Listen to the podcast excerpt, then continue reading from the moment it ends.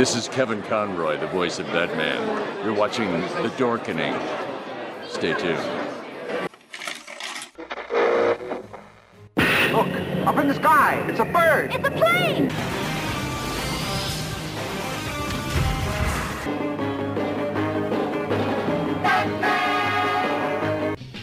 Spider-Man, Spider-Man does whatever a spider can. Their mission to fight injustice, to right that which is wrong, and to serve all mankind. I can't get over this. So the only thing left to say, of course, is the one obvious thing. Excelsior! Everyone thinks because you're a zombie, you don't know good coffee. Well, they're wrong. There's only one brew that gets my seal of approval. Deadly Grounds coffee is my guilty pleasure. The aroma is so intoxicating. It brings all of my neighbors out of the woodwork. Deadly Grounds coffee. Coffee to die for and zombie approved. It's good to get a little deadly. Use the front door! Oh, they're so disgusting. What Sunday? We're doing a live show. This is going to be an awesome we- one. We had to come on special just for this amazing guest. Uh, you know, and that testing you kept on hearing that was Drew checking out his camera. uh, speaking of that, Drew, how's it going? Hey, everybody. Glad to be here. Hope I don't die. Uh, Chris, how's it going, my friend? Hey, what's up? Chris, uh, would you like uh, to introduce our most awesome guest? Yes, from the Suicide Squad books behind me, wherever my thumb happens to be pointing, we have uh, John Ostrander, the writer of the uh, 66 run of the Suicide Squad, on the show with us. Thank you for coming on the show with us, John. Well, it's my pleasure. Now, I have a question for you guys. Yeah. Uh, since I'm the guest, am I responsible for the mature content? Oh, uh, Chris didn't tell you? No. No. uh, yeah, you, halfway. Sh- Please uh, tell me I'm not doing the nudity. You don't want me doing it. No. No, no, no. Uh, uh, Drew will handle that. So, uh, Oh, okay. uh, now we can't hear you, Drew. You're muted. Uh, let me unmute you. Scared him off. Uh, while uh, Drew uh, figures that off, we'll toss it over to you, Chris, if you want to kick us off. Yes, John, uh, thank you so much for coming on Splash Pages to talk about your amazing run on Suicide Squad, as well as you know anything else that you have uh, written in the pantheon of comic books. Uh, we really do appreciate it. My pleasure. One thing I've always wondered, and I've just uh, I last year during the pandemic, I actually uh, tracked down every single issue of your original run and completed it, which was fantastic. And I've been reading it since uh, the beginning of it all. Um, and w- one of the things I was really curious about was was DC uh, editorial or or publish, you know, whoever was in charge of it, um, telling you who you who you could and could not kill off in the Suicide Squad, or did you have carte blanche to murder anyone you wanted to? Uh, basically, with very few exceptions, I, I had carte blanche because that was one of the rules. Uh, and one of the reasons to take uh, C and D list characters was so that I could control them, that I could reinvent them, I could uh, redefine who their characters were. I could take them wherever I wanted. Uh, if I wanted to, de- to detach a limb, I could. And if I wanted to kill them off, I could. Um, that was necessary to the very concept of the book. And basically, I was there to clean house uh, for, uh, for DC. Don't forget, this was short, not long after Crisis on Infinite Earths and then Legends, which brought me to DC. But um, the basic idea was uh, hi, we're the new DC. We're wide open. We're not your father's DC. And we're going to do outer things. Um, with Suicide Squad, part of the premise and part of the pitch to begin with is that A, characters will die uh, on the missions. Not all of them, but but some will die. Not maybe not every issue, but it'll happen often enough uh, to validate the name. And secondly, when they're dead, they're dead. They don't come back, with one exception. I kept to that rule. Wow. Um, did you want to follow up on that, or uh... Yeah, yeah, yes. Um, were I mean, uh, how much was in the back of your head the knowledge of the DC pantheon of uh, characters? Because I know the Who's Who had just come out prior to the Suicide Squad launching, and it came out like as uh, Crisis on Infinite Earths was getting going. Then Crisis happened. Then after Crisis, Mhm. Who was happening. Was was that your bible for it, or did you really know who all these uh, obscure characters were inside and out? I knew who a lot of them were, but uh, Mhm. a lot of the time it, it was uh, Who's Who was my go-to. Uh, I would flip through the pages, see who looked interesting. It's how Deadshot wound up in the um in the squad. There was only a half page for him, and one and one illustration. yeah, that's the guy. That's my Yeah, guy. that's that. That's and, it is. Uh, and uh, I thought he had only a very slight bit of background, but what I saw I found interesting. and uh, Okay, Chris. uh, now you're showing off. Okay.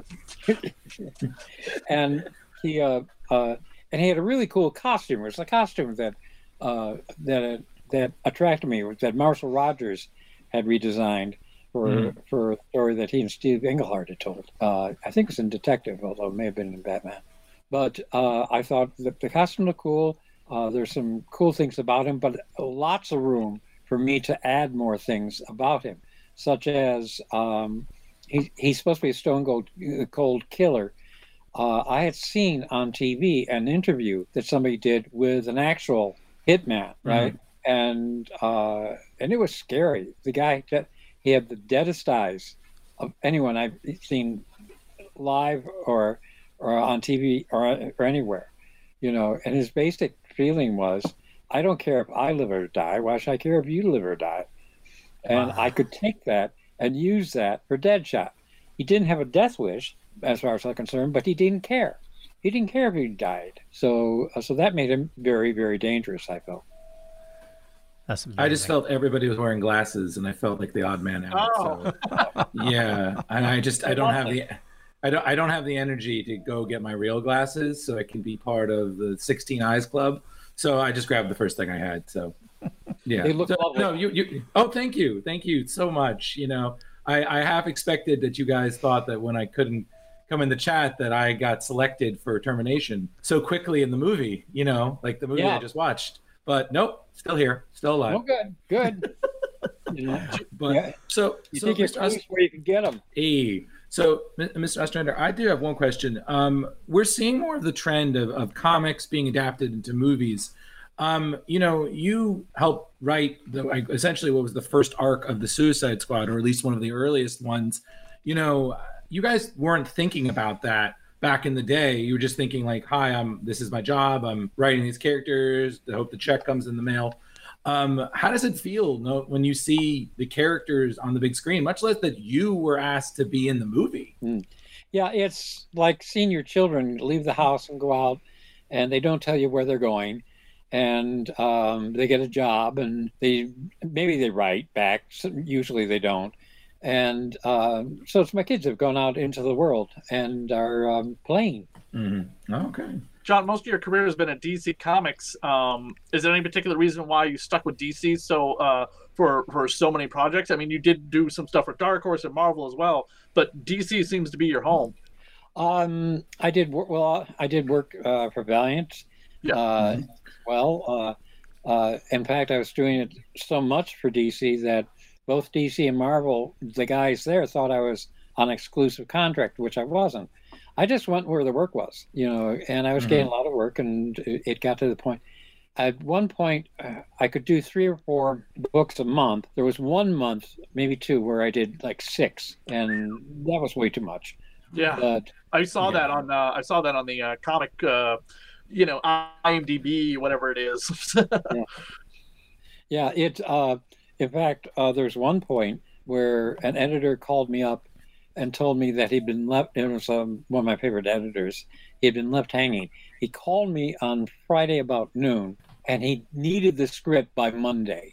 You know, and so from starting from a flat nothing. I mean, I knew the book, I knew the characters, so I hit him with what we call. Um, uh, well, anyways, uh, five ideas, real quick. You know, uh, um, a couple sentences for each one. He told me which one he liked. We sort of hacked out the general plot points, And then I went off and I wrote the entire script in one weekend, and he had it by Monday about afternoon. Wow. That's about the shortest turnaround that, that I ever did. That's crazy. Mm, yeah, I, I mean the number of characters that I mean, not just in the Suicide Squad alone, which was a rotating cast of who's who. I mean, all the other books that you you you've done as well. It was like it, it was all you know, it all kind of really blew up in the heyday of like post Crisis on Infinite Earths.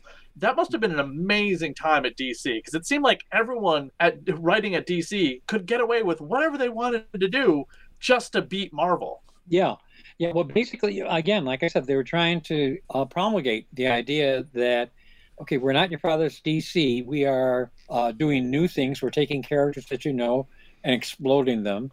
Um, that's why you have the death of Superman. You have the crippling of Batman. You know, uh, uh, Flash was uh, uh, didn't come out of uh, uh, Barry Allen supposedly didn't survive uh, Crisis, so he so he had a new Flash. I kept him dead for 30 years. That's pretty good. Yeah, yeah, that's not bad. So uh, so Wally West took over. So yeah, yeah. The idea is this is a good time to come on board with DC because you aren't going to be hampered by all the continuity uh, of it. Um, there was one point a couple of years earlier where um, they talked to me about doing a, a Superman fill-in, and um, part of my plot hinged on the fact that for some reason I decided that uh, Clark Kent's favorite meal was was meatloaf. You know, he's he comes from the Midwest. You know, so, something good, simple staple. And they said, no, no, he likes beef bour- bour- bourguignon. And I went, that doesn't sound like Clark. That doesn't sound like a scion of the Midwest. There, Mhm. so but uh, so that's that story never got off the ground.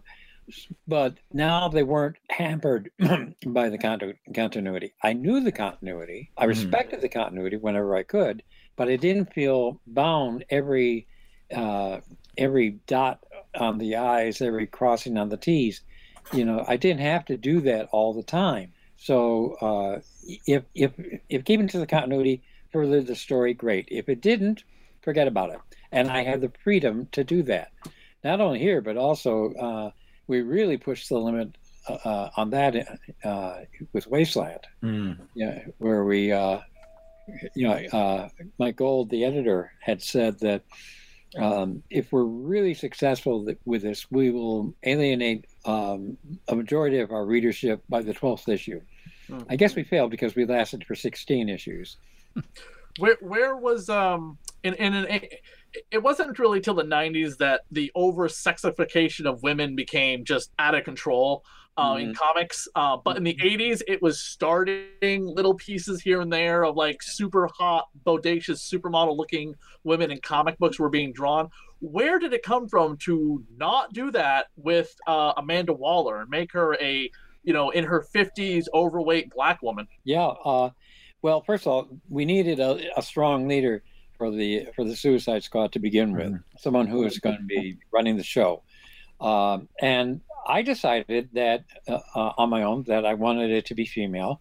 I wanted her to be black, and I wanted her to be middle aged. I wanted her to be large. You know, uh, the largeness for me also uh, denoted heft. You know, uh, she didn't have superpowers. That's the other thing. No superpowers, only her will. And to me, you know, backed you know, uh, her will backed by that body shape would also make her impressive. But I wanted that because there was no one like that in comics, Right. and I felt there was times that it, that there was. And yeah, okay, maybe that's some of my own libtard sideness, but uh, uh, uh, no, I'm proud of it because uh, out she's a character who's lasted beyond the few years in the '80s when she first showed up. You know, Mhm. uh, you know, she's being played by Viola Davis. You know, that's that's pretty damn good. Oh, totally. Uh, And, and as much as I love Viola Davis, I, I, I uh, the, the the best version of her has still has to be. I think it was CCH Pounder in the Justice League animated series. Oh yeah. Yeah, uh, Just Well, she's so such a voice to, to stand up to Batman and just. I mean, I met her at a convention and she had a photo of her as Amanda Waller, her face next to the uh, animated Amanda Waller. And I was Mhm. just like, "Oh my God, that is your best role!" And she's she was she was you know she she was you know gu- you know gushing with gla- gratitude over me telling her that that playing Amanda Waller, in my opinion, is her best role. Well, she's she's a tremendous artist, and uh, when I was originally, uh, I had no voice in terms of casting. Let me make that clear right off. But Right. you had asked me who uh, who I would have cast. Uh, both Viola Davis and, uh, and Ms. Pounder would have been uh, right there, right there, because Right. uh, both are tremendous actresses, uh, are physically right for the roles. Mhm. So um, uh, I just wanted to, I, I just wanted someone who would have that kind of authority. I remember uh, Miss Pounder from uh, from The Shield, and she had that kind of both strength and moral authority too in that show. So so that was something that I think certainly plays into who I think Amanda. is. Hmm. Now, uh, what did you think of the the portrayal in the most recent Suicide Squad movie, where her character, uh, and I know this takes a lot from the comics, but this is the first time it's really been shown on uh, TV or, or or the movies where her determination she would kill anybody to get her job done. Uh, they Yeah. even mentioned in movies, you know, you kill kids, and you know, she she said she'd do anything. Um, Yeah, uh, uh, uh, she says you don't know half of what I what I've done. Yep. Um, I can see you know where they're going or where that where that came from. She's also like that in in the first Suicide Squad movie, where uh, she just shoots a bunch of uh, of operatives in the back because they didn't have high enough clearance, um, and, and which was cold. That's not what I would have written. Okay, but I certainly understand why they're doing it that way, and and their choices with it. And Miss Davis plays that too fairly well. I mean, Right. they make her really frightening. You know, she's uh, out of this gang of, of of people. You know, she's she's the hardest, maybe the nastiest of them all. Mhm. And I don't think they would take it wrong that I said so.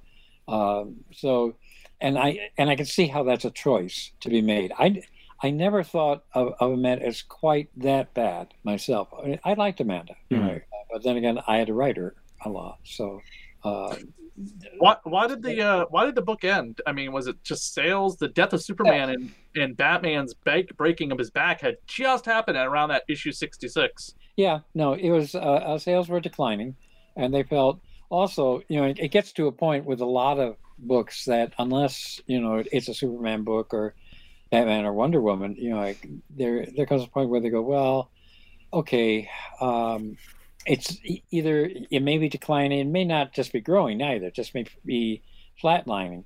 And they say, well, the town can be used better elsewhere. So uh, it it happens to most books at some point. I think that's how often has the squad been canceled uh, since then as well? You know, like every Oh, once in a while they, I mean, they restarted every five minutes. We're on volume. I could probably look on Wikipedia. and they Seven.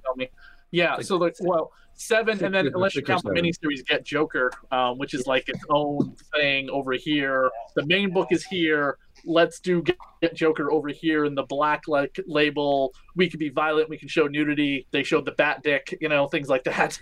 yeah. Yeah. Well, also they have. Uh, are they doing like one-offs or spin-offs? I know ju- they just did a Suicide Squad King Shark. Yeah. yeah, and they're doing a King Tim Seeley, who's coming up on the show on Tuesday. Everybody, uh, check it out. Uh, Tim Seeley is doing a uh, King Shark miniseries, which is from the perspective of King Shark in while working in the Suicide Squad. Uh, which uh, you know, it's funny because over in the regular Suicide Squad book that's currently being run by Peacemaker, Superboy is in that book, and King Shark came from Superboy's comic book in the '90s Mhm. um, followed by Watery Grave three parter, which was my first introduction to the Suicide Squad.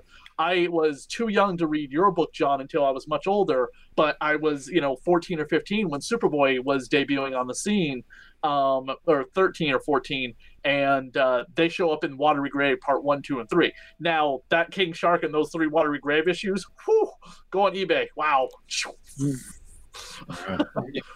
so, so, so, John, I had one question. Well, I have, I have many questions, but I'm going to space them out because we have so much time now. Um, uh, and great, and that question is gone. Crap. Give me a second. All right, come I got a question. Go, John, go, Chris, go, uh, go. Leo, did you see the movie? Oh, of course, yeah. Okay. Did did you did you see where John's cameo in the movie was? Yes. Yes. Okay. Were you in the you weren't in the first one, right? You weren't in the one for 2016? No. Okay. Yeah, no, uh, no. Although my name was, Yes, Uh, yes, which is great because Yeah. I mean, you know, I've, I've heard creators complaining you couldn't even get my name spelled correctly. Did nobody look online, even on Wikipedia, they could spell it correctly? So that that was good that you got your name in the credits for that one. But the uh, man, oh, d- you know, d- when James Gunn puts that first trailer out there with which has the actors morphing into their comic book version, the comic book version morph, morphs into them or whatever, I was immediately thinking of your book, being like, wow, somebody paid attention. This looks just like the comic. Oh yeah, yeah. Uh, James Gunn knows and loves uh, the squad. Uh, when he came over to DC, they offered him literally anything. Superman. Anything that he wanted Yeah. to do. Superman. Uh, do you want to do the next Man of Steel? He said, "No, I want to do Suicide Squad. And I said, okay. And then he said, and I want to do anything I want to do in it. And they said, okay. so, uh, and so he was very pleased. You know, like he got ba- basically carte blanche to kill who he wanted to, to to put in. Oh my god, he did. uh, Yeah. violence that he wanted to, in the gore. You know, uh, it's a really James Gunn film, and all the better for it. Right, and they use your logo too, which is great. I mean, not, I mean, you're, you know, the, you know, what I mean, the logo from your book. Yeah. Um, Mhm.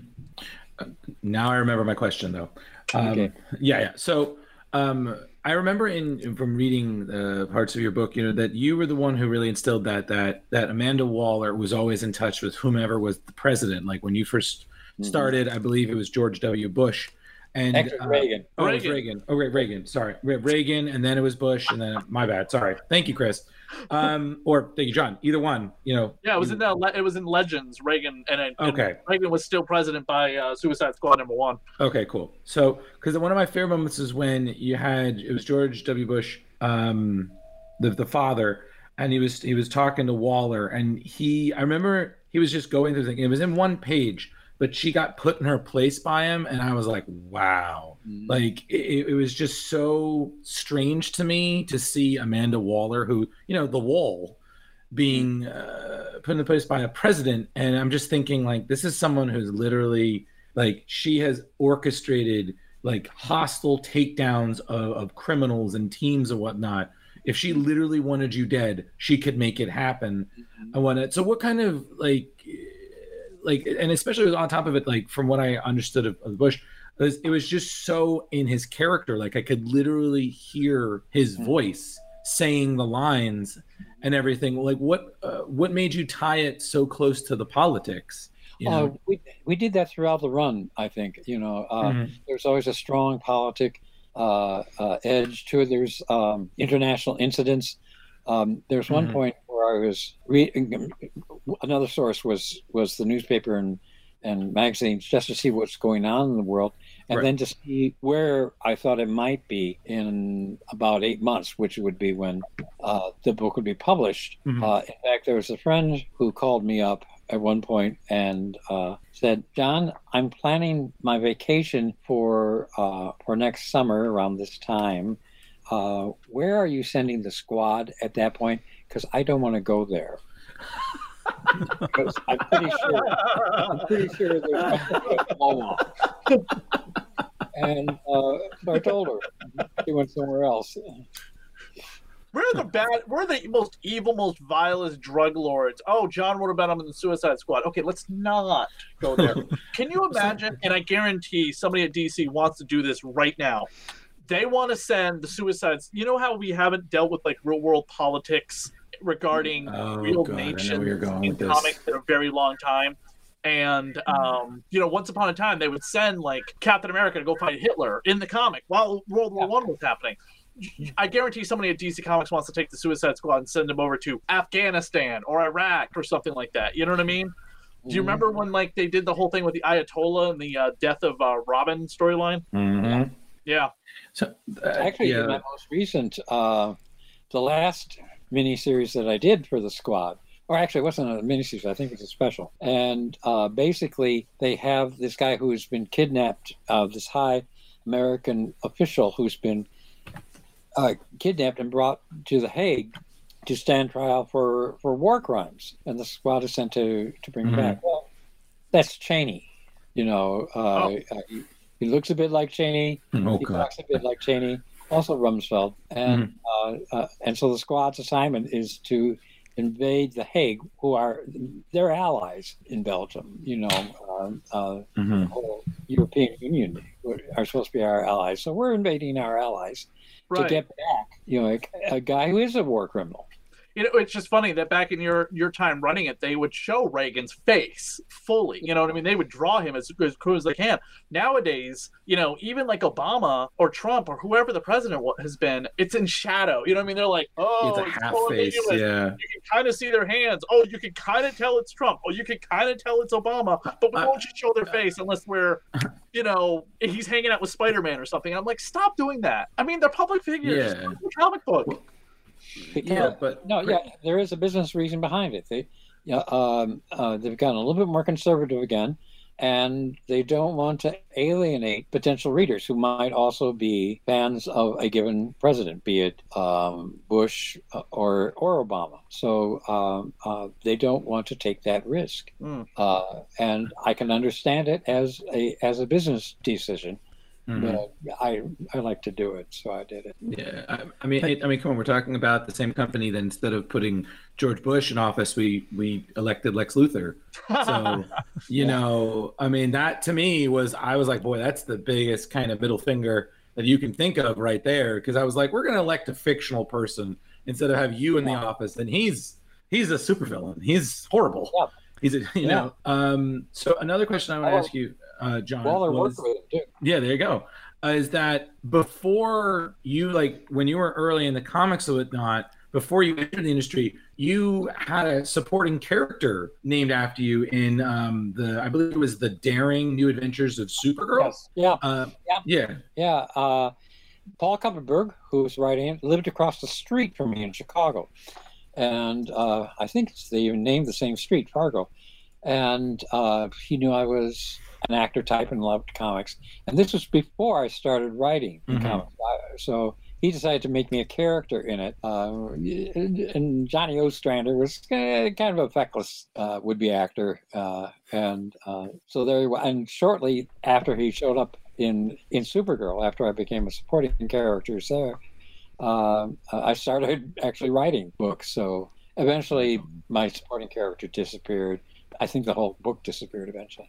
Well, um, on, on uh, actually, just real quick on that same Yeah, sure. note, um, so one thing I read is that uh, a lot of people think that you killed Grant Morrison, uh, wrote him into uh, Suicide Squad number fifty-eight. Uh, Hmm.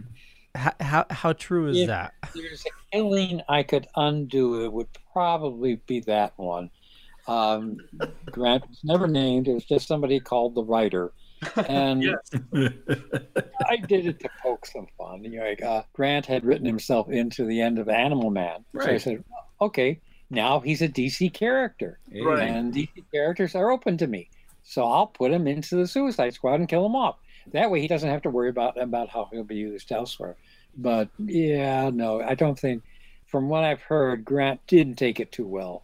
You know, uh, and uh, no, I shouldn't have done it. It was not very professional. Uh, It was kind of fun, but you know, if I had choice to do it again, I wouldn't. Guys, we interviewed the man who killed Grant Morrison. How great is this? It, that that should be the name of a movie, Drew. Like uh, the man who killed Don Quixote. yeah.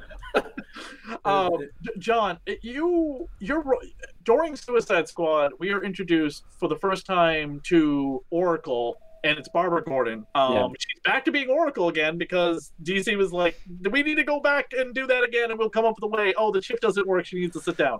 Great. Okay. You know, we got our we got our Oracle. and We have our Batgirl. They're two separate people.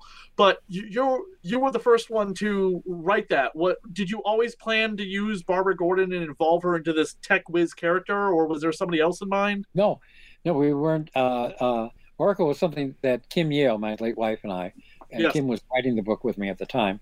And Manhunter, right? Uh, yeah, yeah, Yeah. and uh, so uh, and here too, I don't want to feel like I'm bashing on anybody, but we Please.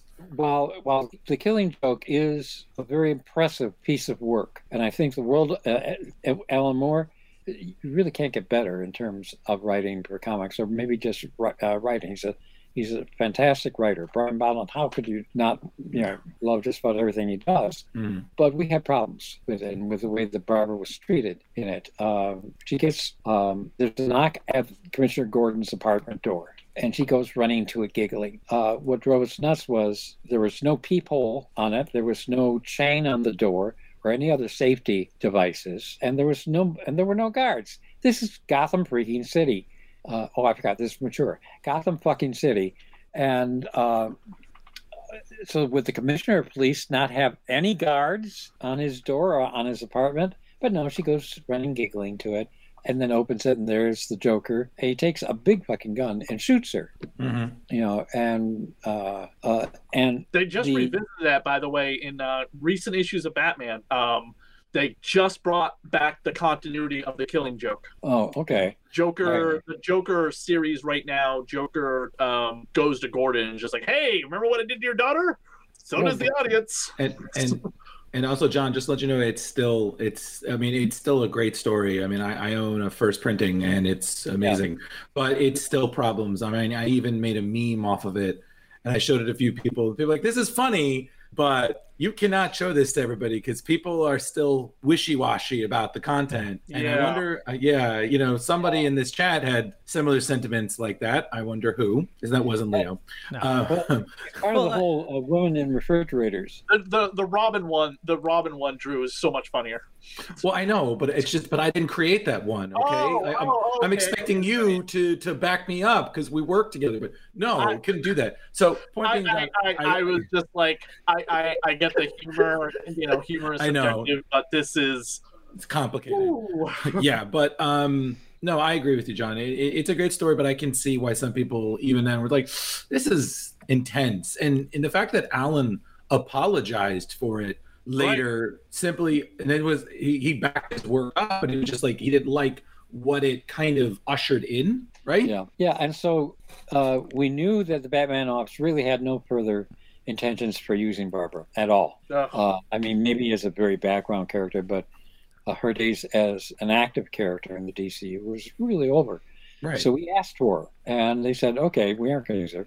And we decided, okay, our rules were um, given the angle of the shot that you see. Actually, technically, she should be dead, uh, but uh, uh, infection at the very least would have set in that would have you know taken her life. But Mhm. since she wasn't, uh, our thing was she's crippled and she's going to remain crippled. We're not going to magically cure her. You know, what we want is for her to be in a wheelchair.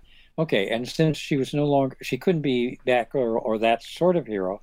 We also, uh, again, talking about continuity, part of Barbara's convoluted continuity was at one point she was a computer whiz. So we said, okay, let's take her and make her a hub in terms of information. She'll have these Mhm. massive computers. She has all these mad computer uh, skills. And we said, if we do her right, a lot of other writers are going to want to use her because she solves a, a big plot problem. Uh, anytime uh, somebody in another book needs to find out something, well, okay, you got to explain how they did it, maybe show how they did it. You know, in Mhm. this case, they could simply call up Oracle. She'd find the answer real quick, and they could go on and beat somebody up, uh, which is a lot simpler for for a lot of writers. And we were right. She became very popular for that reason with Mhm. other writers, and she became a, actually a mainstay of the of the DC universe. Mhm. And um, also the um, uh, the challenge, the physically challenged community, um, people who who are in wheelchairs, who are who have other things, uh, they found someone who looked like them, someone who acted like them, someone Mhm. who faced it, uh, many of the same ch- uh, challenges. When we did um, uh, the year one for her in Batman Chronicles, uh, Kim insisted that we take out a page and showing how when she left the hospital and she's being taken home by her father, we spent a full page showing how difficult it was for her to get out of her wheelchair and into the back seat of the car. Something that you know, like all of us who are abled um, just take for granted. You know, you could just get open there, slide in, but it, that's not easy when you when you have that problem. When you Mhm. have those uh, physical difficulties right we got lots of uh, response from that community about that because a it was accurate and B, we weren't ignoring it. We weren't ignoring them. We weren't ignoring the difficulties of their life. Mm-hmm. And uh, Barbara Gordon, as Oracle, actually went on, and I think at the time, certainly she was she was a better character and more interesting as Oracle than she had been as Batgirl up to that point. Now, I'm not taking anything away from from Gail Simone, who I love, and I think is a wonderful writer when when she Mhm. did Batgirl, uh, and others who did who have done Batgirl. Uh, Mhm. Barbara's writers very well written. Y- but I think that up until that happened, you know, like, she was a more effective character as Oracle. And um, also, it's fun the way that we introduced her is uh, we introduced her gradually. So it was a couple months before you realized that Oracle was, in fact, Barbara Gordon. And that added something to it as well, I think. I, I had a, I had a question. Oh, oh, I hear an echo. Yes, I was about to say, like, are there more people on this chat than I realized? It's the ghost of everyone John killed off. That's a lot of that's a lot of bodies. I know. No, I I was wanted to, the Green uh, Reaper of DC. You're uh, you uh, you uh, you you went to a galaxy far, far away for a little while in Dark Horse Comics with uh, Star Wars Legacy. I I freaking loved Star Wars Legacy. I thought it was such a bold attempt to do something so far away from continuity, but in the future, whereas everyone always keeps going into the past. Um, talk a little bit about that. Well, uh, I was doing some work for uh, for Dark Horse at the time in Star Wars, uh, along with Jan Duursema, who is my artist, and we were doing. Um, actually, at that point, we were doing the Clone Wars. Um, uh, uh, that section, along with the characters that we had created, Quinlan Vos, and uh, actually a whole bunch of characters.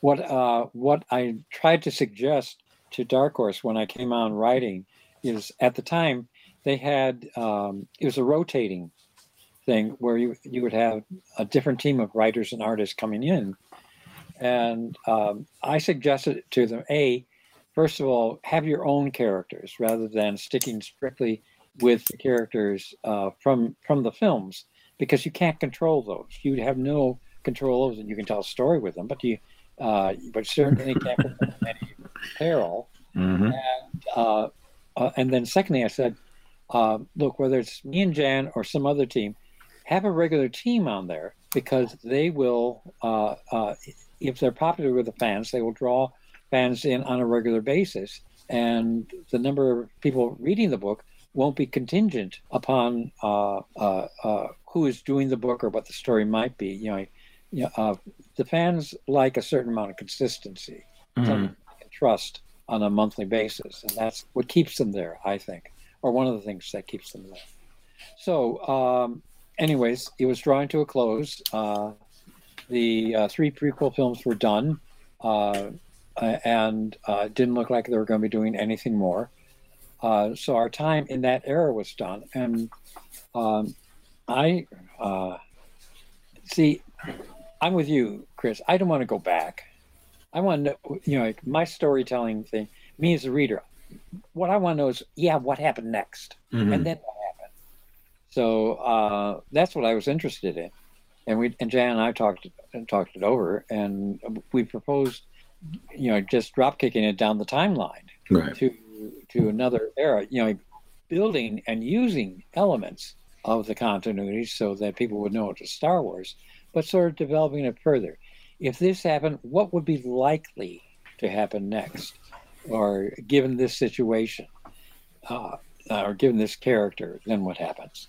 Mm. And so that's how we started to develop it for our main. We wanted a Skywalker certainly, uh, uh, and Skywalker should have a lightsaber. You know, so we had Cade Skywalker, who is son or grandson, I think we made it of uh, of Luke. Yeah. And um, and our basic thing was okay. Let's make him Han, Han Solo with a with a lightsaber. You know, make him scruffy, make him roguish, make him mm-hmm. Make him a jackass. yeah, yeah, yeah. Basically, He's not a nice character. He's like, I mean, he's like, he, he, I mean, for God's sakes, he dates like a Sith Lord. This thing, what I forget her name. Darth Talon was that it? Yeah, I think so. Yeah. Yeah. Mm-hmm. One of the most popular, by the way, cosplays of all Yeah. time. It's Yeah. true. yeah, yeah. I got uh, uh, just a side uh, thing. I was at a, uh Star Wars con- bi- one of the big Star Wars conventions, Mhm. and there were a lot of people in cosplay. And there was really a stunning young woman, uh, dressed as Darth Talon, uh, and she was around the Dark Horse booth. I waited until the crowd thinned out, and I came up and smiled at her and said, "Hi, I'm your daddy." Oh my god! And she went, "What?" And I said, "I created the character that you're doing." She went, "Oh, you're so cute." Oh my god, that's fantastic. I'm sorry. And then they posted for photographs with me. Uh, by the way, you know you've reached a certain age when the attractive young girls go, oh, "You're so cute." Uh, That- well, uh, that is just the best. On on a similar vein, not not being a, a daddy, but for for Star, Star Wars stories, um, what was your reaction when Disney went and said, "Okay, we're gonna cut off the continuity here, and you know everything before that is considered you know legacy or or you know non-canon," uh, but now they're picking and choosing items to bring back into continuity. Damn it, Leo! I had the same question. Sorry. No, it's fine. Just go. Yeah, I don't care. I honestly don't care. You know, like uh, I don't own the property. I don't control the continuity. Though the work Dan and I did is still out there. In fact, uh, uh, Marvel is reprinting a lot of it. Yeah. I now get royalties from that. So, so that's that's fine by me. But I, I don't own the characters. It's out there. Is, is it continuity? Is it not? We were lucky it was ever part of continuity. Uh, out of your works, is there something that you would like them to bring back in uh, into, say, like the animated universe, or or um, they're working on multiple movies now or additional movies? Um, Disney will never let Darth Talon appear in anything without altering that costume. Leo, are you kidding? They banned uh, no, Slave no, Girl I, Tale. I, I'm I'm not saying exactly, but you know, is there? I'm just saying, is there any anything you would like them to to bring back? Yeah, uh, yeah. Actually, there's a series that I didn't do with Jan called called Agent of the Empire, which uh, which, I, Yes. which I sold uh, to uh, Randy Stradley, who was the editor. Asked me if I had anything else in the Star Wars universe. I said Star Wars meets James Bond, and Genius. from there it's like simple. Uh, he has to work for the Empire because that's the thing that that would correlate to uh, uh, James Bond, but at the same time he does he's not necessarily evil he uh, he just doesn't know the truth behind all of it and at one point i was going to have him uh, find out the truth uh, and have to deal with that but um i think that uh, that character would make a very interesting character uh, for uh, film tv animation whatever they wanted to do Nice. What is a character you never got to write that you always wanted to? Because you, when uh, when you went to Marvel, you worked a lot in the X universe, which is great. But uh, even and it doesn't have to be Marvel, and it doesn't have to be DC. Uh, is there somebody that you were like, I wanted to write him. I wanted to do a, a series. I have an idea for a story. You don't have to tell us what the story is, of course, but well um, i do have a han solo miniseries uh, in the back of my head at the D- Disney right now. so, uh, Shut up and take this money. uh, I, like, uh, I've always wanted Like to a play with Suicide Squad Han Solo story. No, Okay. no, no.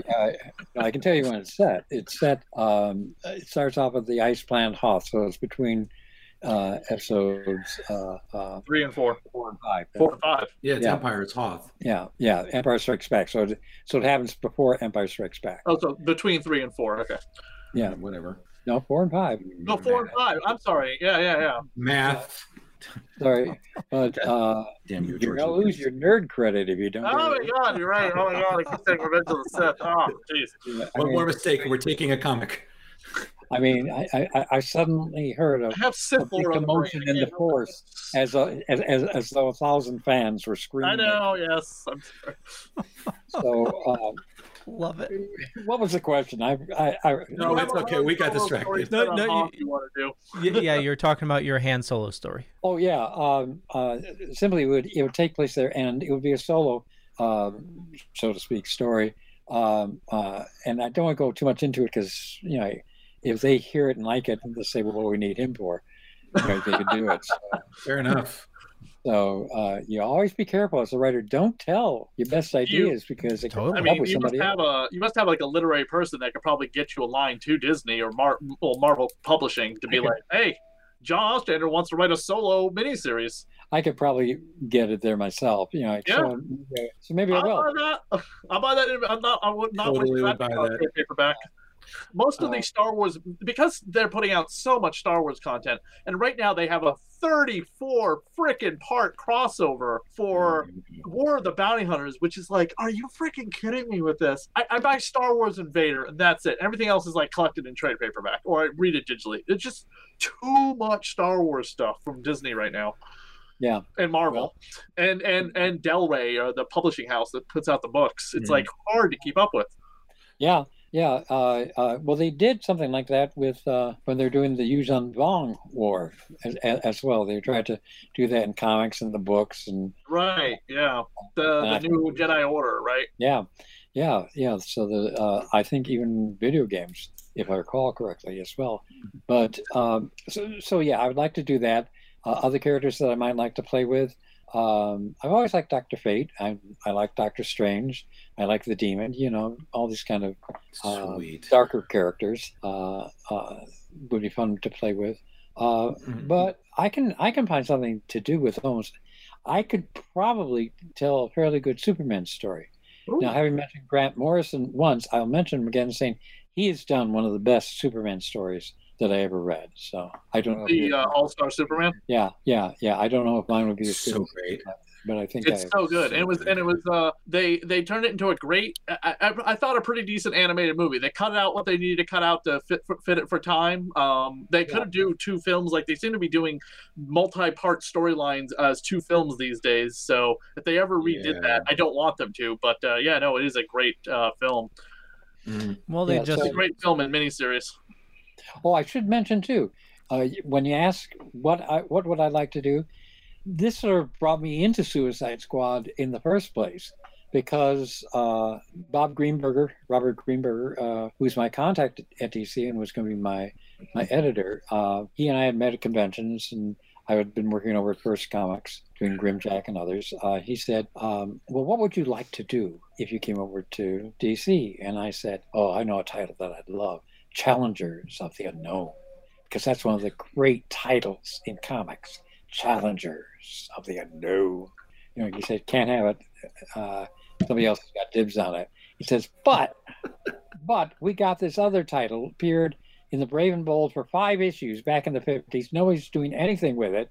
And uh, it's totally open. You can do anything you want with it. It's called Suicide Squad. And I said, what a stupid name. Who in the right mind belongs to something that calls itself Suicide Squad? And from there, I figured out who might be the people who would, and prisoners. Prisoner, and in DCU, that means supervillains. Now we're talking fun. And if you and I had watched uh, the Dirty Dozen relatively uh, recently before that, Dirty Dozen with supervillains, and maybe a touch of Mission Impossible. Now we got something. You know, uh, I just watched Magnificent Seven again recently, and that too, you know, it involves you with characters and then kills them off.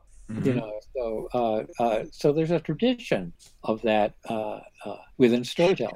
And I just watched. Um, I haven't watched it. I think since it was in theaters. Um, connected to Suicide Squad because Idris Elba is in both, as well as Captain America. He's, he's in this movie, or Chris Evans. Uh, the Losers, movie, also Yeah. based Yeah. on a Vertigo comic book, also based on a DC property. I was Yeah. just like, this movie needs all the attention because it's got the actor who plays the comedian, the actor who plays Captain America, the actor who plays Bloodsport, the actress who plays uh, Gamora. Yeah, this is a comic book movie filled with comic book other property actors. You know, Yeah. Idris Elba is also uh, Heimdall Thor, the Thor films. And I was just like, this does not get the recognition it deserves. This needs It as much didn't. recognition as the Suicide Squad. I, I don't. I think when it came out, the marketing wasn't really. It wasn't I- good. No, because No, and we didn't have the glutton of Marvel films just yet. They were starting with Iron Man, so that Mhm. had started, but we it wasn't ex, it wasn't like the way it is now, where it's just like Marvel's putting out four films a year and DC's putting out four Well- films a well- year. In fact, they're putting out what five films next year? Holy cow! Mhm. Well, I, Yeah. I, I I get that, but you know, uh, being a geek like we all are, you know, or a dork or, or whatnot, Whatever uh, works. Yeah, it, it's. Uh, I didn't even hear about the movie until just uh, like about a year and a half ago. I mean, just it, it's. Well, keep in mind, you know, like also when Losers came out, it's, it's at a time when uh, the studios would make comic book movies but apologize for them. You know, it's like, Yeah. uh, you know, it wasn't until really, I mean, certainly uh, Christopher Nolan's uh, Dark Knight trilogy had got respect, but then when Kevin Feige came out and started really, you know, uh, doing this with the Marvel films and making them all a single entity and uh, doing them so well and getting such good people to do them, uh, cast, directors, everything. You know, uh, they were taking it seriously, and which brings us back to James Gunn. Uh, he did Guardians of the Galaxy, took the property ser- seriously, but did things with it, and mm-hmm. he did the same thing with Suicide Squad. You know, like, you know, he loves. You know, like, I mean, he himself, yeah, yeah, he's got a bit of a nerd in him. Yeah. And so uh, and he got to do Superman in a way with that uh, um, bright Brightburn or whatever it was. Brightburn. Yeah, yeah Brightburn. That was basically Superman. I mean, that, that is that is straight evil up Superman. Superman. It's dark Superman. It's the evil Superman people complain about who are hardcore Superman fans. Um, you know, and of course well, now we're getting Injustice, the animated movie, which is gonna, you know, I'm sure that's gonna be as divisive as anything like Homelander or or um, uh, who's Invincible's father? I forgot his name. Omni Man. Omni Man. So well, it, it's just uh, that they keep on reusing the evil Superman, and you know, it, it's it's been a while since we've seen you know on on uh, video anyway. You know what Superman's supposed to be. You know, a blue Boy Scout. You know, it, it's yeah. uh, you know. Well, the thing about Superman that uh, I always felt was that uh, he has these tremendous powers. Um, he's invulnerable physically but what about emotionally? You know, and I think that's where the key lies. You know, is mm-hmm. that um, uh, uh, how does he feel? You know, uh, also what about the burden of being Superman? Right. And what about you know, you know, you have all these powers and you could do a lot, you could change a lot of things in the world, but maybe only by taking charge. How much of a temptation is there for him to do that? Right. I mean, and, and, and, Kingdom Come explored that. Like, okay, Lois died. Superman just went away. Yeah. He went. He he, he went and mowed a farm. You know, and, and that's a lot of more hardcore. Really, you know, more. A, a lot of the Superman fans that I that I I love their opinions about the character say back to Kansas. really what Superman would do. Lois dies. Superman would just go away. He he wouldn't be like, oh, I have to take it out on the planet and show everyone why I'm you know Homelander mm. and Omni Man. Mm. No, he would like go away. He'd be like, I'm done. The love of my life is dead. My parents are dead. I got nothing. Goodbye. Well, everybody handles grief. And, yeah, it's uh, everybody handles grief in their own way, and it could be taken either way. You know. Right. And I'm not saying yeah. that you know anyone who's had a, that type of situation as Superman is, but we're just we're, we're talking about the fictional character of Superman. I love the way Mark Waid wrote it, where Superman was just like, okay, this is the way you want to be. This is the way you're gonna be. You can be led by the Punisher. I'm going away. So I, I did have one question. Well, I again still have a few, but uh, you know, right. to give the others their time. No, no, um, I was so, just about to ask yeah, if anyone had any more questions. oh yeah. Time. So um, yeah, John. So the question is that you you were at DC at a time where you know writers are coming up with these ideas, not knowing that they would be maybe uh, a best-selling story or something influential. You know, so perhaps you sat at lunches with other writers and you bounced off ideas was there ever like a conversation you had? Like I, I remember uh, I was reading a foreword in uh in the collection of Alan Moore, and Klaus Janson was talking about how he was just sitting in at lunch, and him and uh, him, Alan Moore, and Frank Miller are eating lunch, and they're bouncing off ideas each other. It was it was amazing. Were you ever part of like a conversation where maybe like they discussed something that became huge, or you made a suggestion and then that became and then that became big like you know conversations that like that i can't say that i was you know I, I, uh, if i was then i've forgotten it um, uh, mm-hmm. the conversations I would have maybe is is with the editors, you know, like of a respective right. when I would talk to them about what I was doing or intended to do, uh, mm-hmm. and uh, just to get their idea, their take on whether or not it was okay to go ahead with it. Right. But uh, I mean, I, I've met a lot of writers at different times, um, mm-hmm. uh, and uh, and I admire you know a lot of people's work. You know, you, mentioned Mark mm-hmm. Waid. I think he's some remarkable, amazing, yeah, great person. So, but uh, no, I can't. Yeah, don't forget. I did. I did most of my work at home. I would. Uh, I rarely come right. into the city. Usually, trying to mm-hmm. cage one of my checks um, before they did uh, direct transfer, and um, mm-hmm. and sometimes to to maybe pitch something. But right. other than that, I wasn't around that much. Okay. So, so you also said you brought up conventions and whatnot. So you really watched the evolution. I mean, they. I mean, I remember hearing about the first San Diego Comic Con was in a cruddy hotel with Jack Kirby and and a few other people, and now it's it takes over a whole town for a weekend. Yeah. So I mean, you've been to more than And the convention. more on Hollywood than in actual the actual comic books. Yeah, exactly. Yeah, we're not going to get into that because he'll be on for another hour, and we don't want to disrupt that. um, so No, that's all I have to say about it. yeah, but what but what is it like when you're at a con and you know you meet fans like us who we, we've read the work we you know and whatnot. But what is it like when you see the characters you helped write and, and evolve and you see them in, in cosplay? Like how does that feel as a creator? You know, you're seeing someone you're actually like in some way meeting it almost feels like you're meeting the character for the first time. So it's kind of like that Darth Talon, like, I'm your dad. Hi. Yeah. You know, you look great. Thank you. Can I get a photo with you? You know? Yeah. Um, well, uh, the early days when I was doing comic book conventions, there was no cosplay. Mhm. Uh, but it's, cosplay is something that a I've enjoyed a lot since uh, since it started up, and I also think I think cosplay has been good for comic book conventions. I think it's um, it's been it's a visual zhuzh, you know, it's a uh, it pops things a bit, and you Mhm. see the characters walking around, and they stop and take pictures with with the kids, and the kids can get all excited about it uh, as well. I'm seeing more kids as a result uh, at comic book conventions, which I also think is very important because really, I think if you don't get kids reading comics by the time they're 10 years old, you're not going to get them. Right. So, and uh, I prefer to have people reading comics. Thank you. So, Yeah. uh, uh, I think cosplay is a very good thing. Uh, there, there are people who uh, who maybe don't feel as much as I do about it. But uh, I've met a couple cosplayers, not just to say who's your daddy, but uh, but, they're, but they're very dedicated Mhm. to craft and their skill Right. and their artistry. Uh, so uh, I like them a lot, and I think they add a lot Mhm. to conventions, to the excitement. Yeah. Cool. So, so John, it, it's it's been an absolute pleasure to uh, to chat with you. Drew and I have a project that I will privately message you about that I uh, hope you will be interested in sharing some insight about. Um, and I'll I'll get with you. Uh, I'll I'll send you a private message about that later on. But it's something you you may you may find very interesting and want to contribute uh, to Totally. some information to us for. Okay. Yeah, it's uh, it's it's about creators and comics, but uh, certain types of creators, and I'll I'll explain it more in detail in, in private message. Okay. Very cool. Cool. Um, John, do you have any? Uh, do you have social media where fans can reach out to you? Do you have any Yeah. conventions you're co- going to be at coming up? That is a good question. Um, I'm on Facebook too much. Um, Aren't we all? I Agreed. I don't tweet. I've, I've never really gotten into Twitter.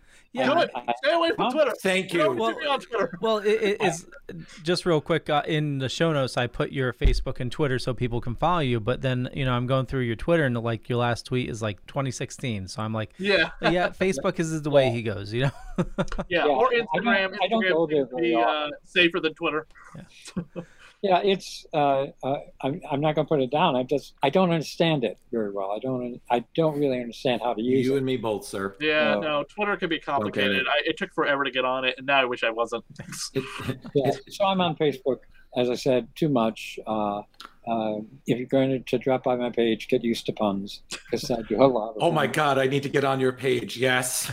Yeah, yeah, Fantastic. Uh, yeah. Uh, yeah, if, if I don't leave my audience groaning, you know, um, Mary Mitchell, who is my my partner, uh, she comes in, she'll look at my puns and then look at me and go, "Arr," and I'll just laugh because if I get a groan out of her, then I know Oh, that's, good. That's That's awesome. good. Uh, yeah, definitely go follow him. Uh, I sent you a friend request, sir, and uh, I, I was I was reading your stuff. Absolutely love it. Um, so uh, yeah, I know we are out of time, so we're gonna wrap things up. Uh, Okay. John, thank you so much for joining us this uh, this afternoon. So uh, Facebook, do you also do Instagram, or is it just Facebook? Nope, just Facebook. Awesome. Just Facebook. I, I waste enough time as it is. Sounds good. I, I suppose at one man. point I may investigate Instagram, but the moment I do it, he'll probably die. It's, eh. Uh, Chris, where do you like people interacting with you? Uh, Radio Horrors, good place. No show tonight. This is Sunday night when I usually do the show, but the uh, the weather has basically just taken the show out of me. Uh, Splash Pages with you on Tuesday. We'll be there doing it, uh, covering Suicide Squad once again with Tim Seeley talking about the Suicide Squad as well as other projects in the DC pantheon and other things. But uh, uh, show I do with you and Drew, the Spectacular Sal Buscema Era podcast, and also my other uh, comic related show, which is connected to Tim Seeley once again, uh, Goth Girl Horror, the Hack Slash podcast. I really got to read that. Very cool. It's it's it's it's it's fun if you're a horror fan. I am a horror fan, so that'll I'll, I'll add that to my list. All right. So, uh, Drew. Oh, right. Um, I'm I'm places uh, where you might find me. Um, there, you know, Facebook, Instagram. Um, I work with Chris. He's wonderful. I, st- I still don't see what he sees in me because I feel like I can contribute nothing.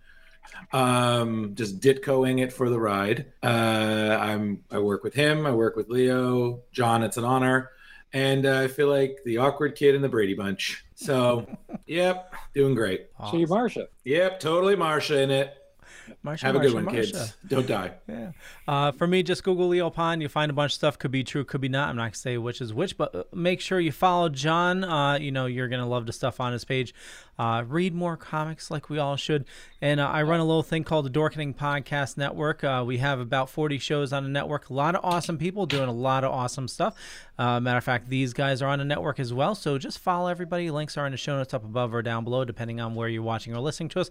And uh, for shows, I do Creator Spotlight. Tomorrow we have Scott Schwartz, which was uh, the little kid that got his uh, tongue stuck to a pole in uh, Christmas Story. Yes. Triple dog dare him.